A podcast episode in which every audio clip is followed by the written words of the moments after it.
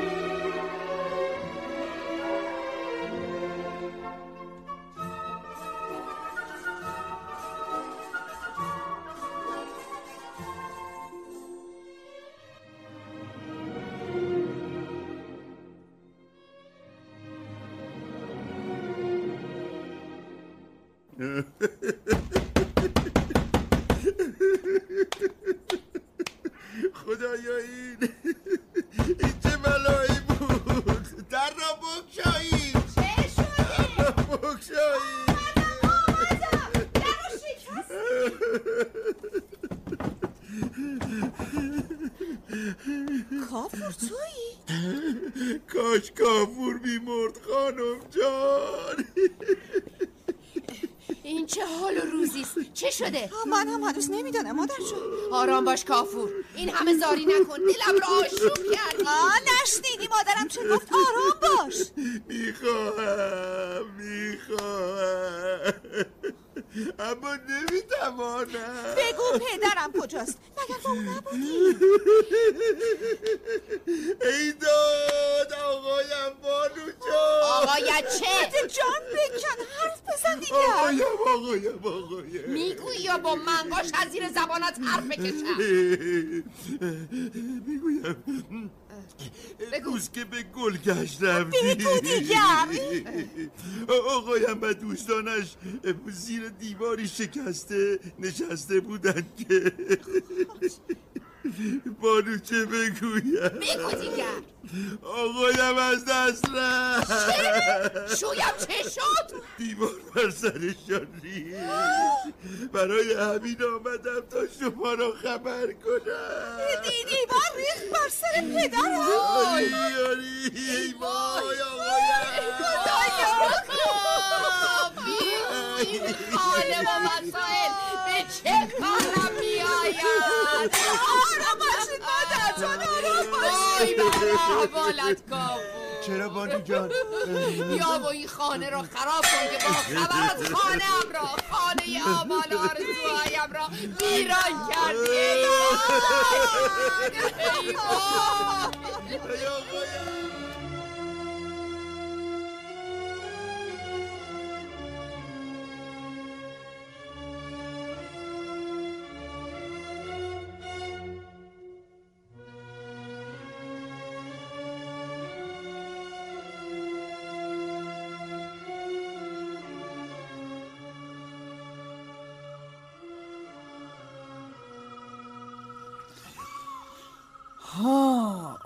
پس دروغی که سال یک بار می‌گفتی چنین بوده. آری. اه، عجب.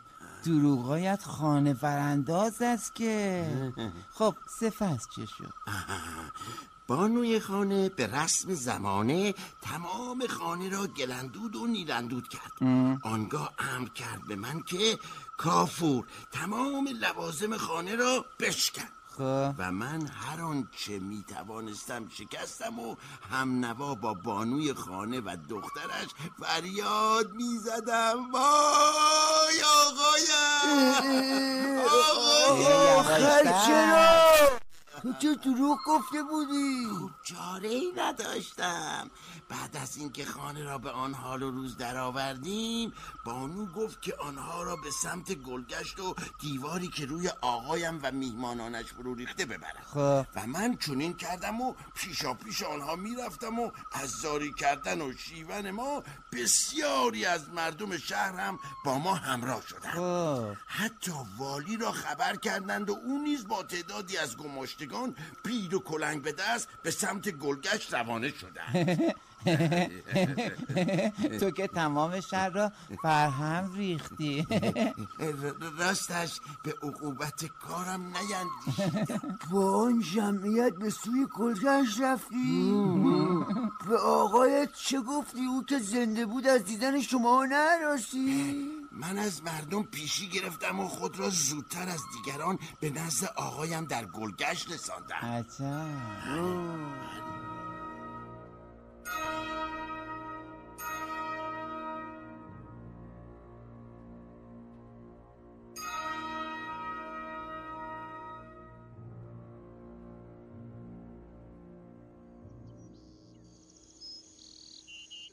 عجب. چه شده کافور؟ این چه سر و وضعیست چرا پریشان و خاکی هستی نپرسید آقای من نپرسید. کاش می بردم و چنین روزی را نمی دیدم نیمه جان شدم. بگو چه شده؟ بانوی خانه بانوی خانه آقا. با می‌خوانی چه؟ دیگر شکست بر این کافور مادر مرده دل خواهد سوزان. کاش پیشمرگ او شده بود کافور چه شده؟ این زاریه برای چیست؟ چه خبر شده؟ مرا به خانه فرستادید تا چیزی را که خواسته بودید براتان آ- آری می‌دانم می‌دانم رفتی آنجا چه دیدی که حال و روزت این چنین است؟ با- با بانوی خانه چه؟ به خانه رفتم و دیدم تمام دیوارها ریخته. سقف خانه.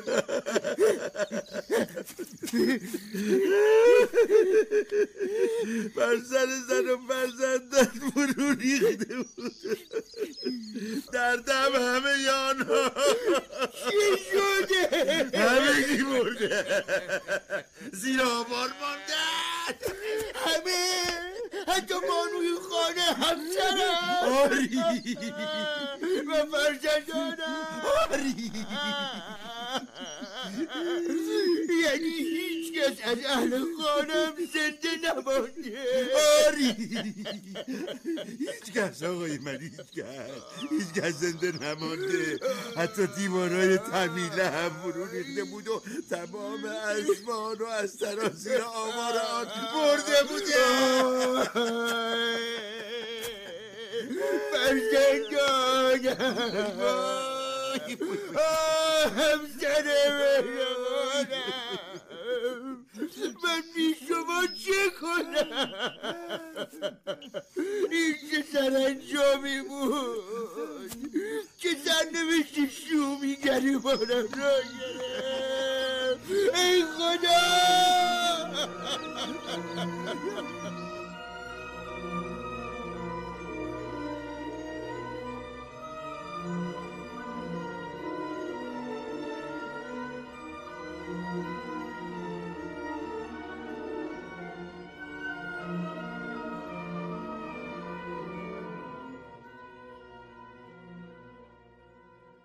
عجب غلام دروغگویی. تمام شهر را که به هم ریخت. آری سرورم. دروغهایی که کافور می‌گفت خانمان برانداز بود. سالی فقط یک دروغ عجبا. اما دروغی بس بزرگ. واقعا که خصلتی بسیار زشت است. برای همین است که بزرگان دروغ را جزء گناهان بزرگ و نابخشودنی می‌دانند. امیدوارم بین کارگزاران و درباریان چون این فرد دروغگویی وجود نداشته باشد. اما ما چه بخواهیم و چه نخواهیم همیشه افراد دروغگو پیرامونمان هستند. به خصوص اطراف شما که شهریار ملک و سرزمینمان هستید. راست می‌گویی. ای کاش می‌شد دریافت چه کسی راست می‌گوید و چه کسی دروغ. دروغگو همیشه خیلی زود خود را رسوا می کند یعنی کافور هم رسوا شد؟ آری. پس حکایتش را ادامه بده مشتاقم بدانم چگونه رسوا شد؟ مرد بازرگان بعد از شنیدن خبر مرگ فرزندان و خانوادهش به زاری و شیون پرداخت و همراهانش که آن روز در گلگشت میهمان او بودند با او به زاری و ناله پرداختند و او را دلداری و تسکین می‌دادند. او بر سرزنان از باغ بیرون شد و همانطور که از فرط قصه ریش و موی می‌کند و گریبان چاک می‌داد دید که از دور گرد و قباری به هوا برخواسته چون نیک نگریست دید مردمان شهر از جمله والی پیشا پیش همه و تمام اعضای خانوادهش بر سرزنان به سمت گلگشت می آیند رخسار همه آن بیچاره ها باید دیدنی بوده باشد. اما عجب رنجی را متحمل شدن برای ساعتی. آری خب ادامه بده تجلیل کن. مرد بزرگان که خانواده خود را زنده و سلامت دید دوان دوان نزد آنها رفت و همگی در ابتدا بسیار تعجب کردند. اما بعد از آن از خوشحالی سر از پای نمی شناختند و شاد بودند.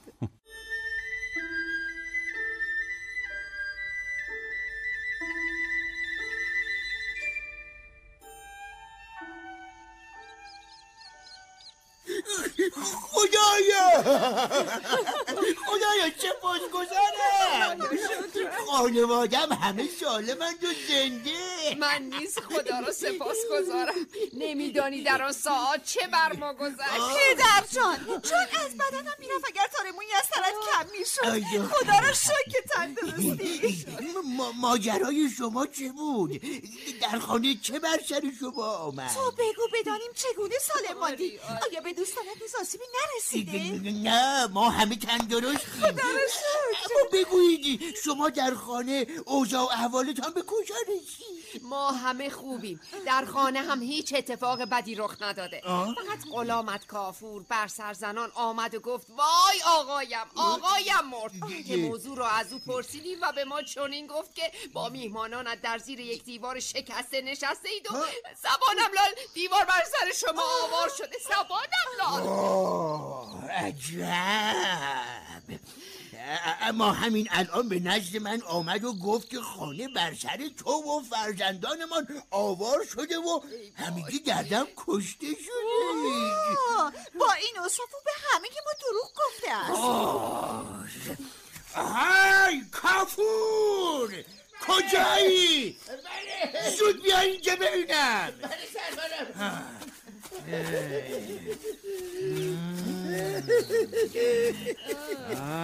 بله آقا جان امری داشتی. مردک دیوانه. این چه آشوبی است که به راه انداخته ای؟ مگر چه کردم؟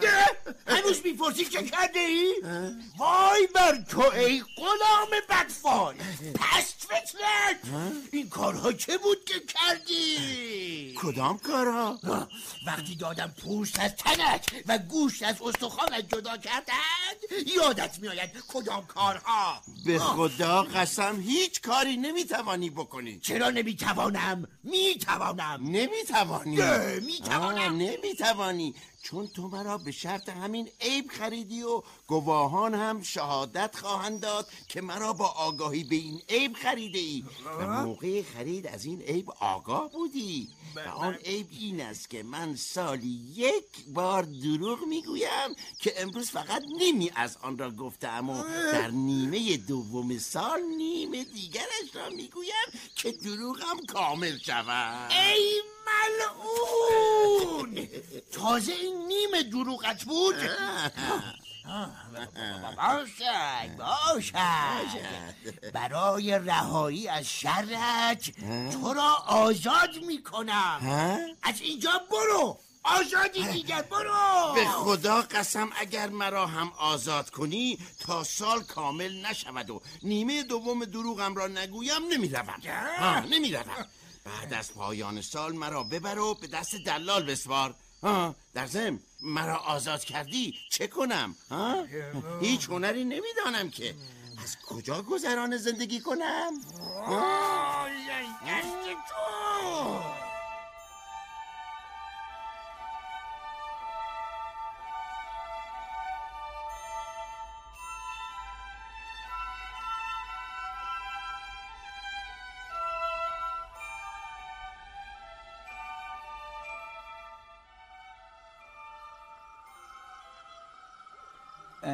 خب پس از این جریان چه کردی؟ آه، زود باش ادامه ماجرایت رو بگو. آره. هیچ. ما این سخنان می‌گفتیم و مردم شهر گرد ما جمع شده بودند و والی هم از دور ما را تماشا می‌کرد. تا اینکه آقایم به نزد والی رفت و والی هم به او گفت مرا با آگاهی به این موضوع که سالی یک دروغ می‌گویم خریده. پس نمی‌تواند کاری کند. این شد که به سمت خانه روانه شدی. کافور. مگر خانه هم مانده بود؟ بیچاره مرد بازرگان وقتی به خانه خود رسید چه کرد؟ وقتی به خانه رسیدیم و آقایم آنجا را ویران شده دید دیگر طاقت نیاورد و دوباره به نزد والی رفت و والی با دیدن خرابی ها دستور داد تا کتکی مفصل مرا زدند و آقایم مرا برد و به دست دلال سپرد. و از آن روز به این طرف نزد امیران و سرداران بسیاری بودم. تا اینکه سر از قصد خلیفه در آوردم و اکنون هم نزد شما هستم. واقعا که چقدر تو پلیدی. آی بسیار بدذاتی آخر این چه دروغهایی است که می‌گویی؟ یک عادت از دیگر. چه کنم؟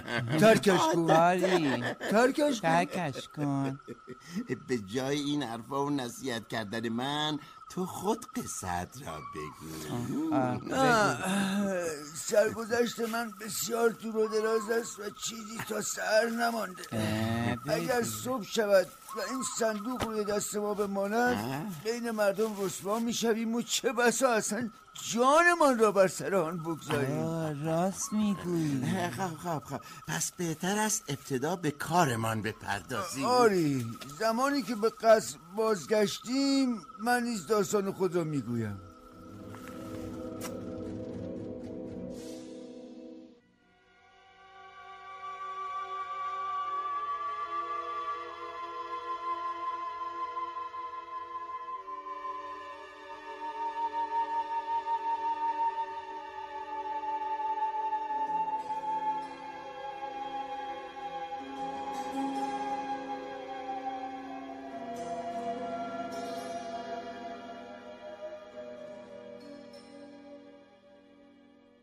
بنابراین آن سه غلام شم روشن کردند و چاله ای را میان چهار گور به اندازه صندوق کندند. کافور می‌کند و سواب با سبد خاک را می‌برد تا اینکه به اندازه نصف قامت یک انسان آن چاله گود شد و صندوق را در آن نهادند و خاک بر رویش ریختند و سپس از گورستان خارج شدند. قانم هنوز آنجا بود؟ آری سرورم و از بالای درخت هم تمام قصه آن دو غلام را شنید و هم شاهد بود که آنها چه کردند می‌خواهم بدانم درون صندوق چه بود آیا گنجی پنهان کرده بودند؟ نمی‌توانم اکنون بگویم درون صندوق چه بود یعنی به خواستم توجه نمی کنی؟ چرا سرورم اما یک قصه گو هم برای جذاب تر بودن قصه هایش باید اسرار آنها را آرام آرام فاش کند تا شنونده لذت ببرد. اما من می‌خواهم همکنون بدانم. پس باقی قصه را می‌گویم و آنگاه فاش می شود که درون صندوق چه بوده. اصرار نورزی چون اسرار قسم را بیان نخواهم کرد. پس رازدار هم هستی؟ رازدار سرورم. آره رازدار. سرسخت و نترس. آیا جسارتی کرده ام؟ تو به من که شهریار هستم پاسخ دلخواهم را نمی‌دهی و خواستم را به جا نمیآوری. و به یاد داشته باش که این چندمین بار است. قصد جسارت ندارم. ملک جوان بختم. اما همونطور که شما به عنوان شهریار این سرزمین اسراری برای خود دارید در باب ملک داری؟ من هم که قصه گویی بیش نیستم باید اسراری برای خود داشته باشم تا قصه هایم گیرا باشم. اما حالا که اصرار می کنید می گویم که داخل صندوق چه بود؟ ولی اگر دیگر قسم گیرا نباشد این خورده را بر من نگیرید چرا که خودتان خواستید تا اسرار فاش کنم. شما شهریار هستید و من بنده ای کوچک و همیشه مطاع امرتان هستم. میدانی شهرزاد همیشه شما زنان با این زبان نرم می‌توانید اجده را به بند بکشید. اما من همیشه می‌گویم زبان نرم یکی از مکرهای شما زنان است. با این زبان نمی‌توانی مرا واداری. تا دست از خواسته خود بردارم و دلم به حالت نرم شود و بگویم باشد دیگر نمی‌خواهم بدانم. من شهریارم و هر آنچه که بخواهم باید بشود. اما زبان نرم ذات زنانه است نه مکر آنها. و اما در در در صندوق. حتی طبیعت هم از شما زنان پیروی می کند سرورم این که دیگر گناه من نیست. هنگام سهر شده و گردش شب و روز فقط در دستان خداوند است و امیدوارم بر سر عهدتان باشید. کدام عهد؟ که من فقط تا سپیده قصه بگویم. هستم. بر سر عهدم هستم. و اقبال. همه گونه با تو یار است. قول می‌دهم قصه ای که خواهم گفت بسیار گیرا باشد. باشد. تا هنگام شب صبر می‌کنم.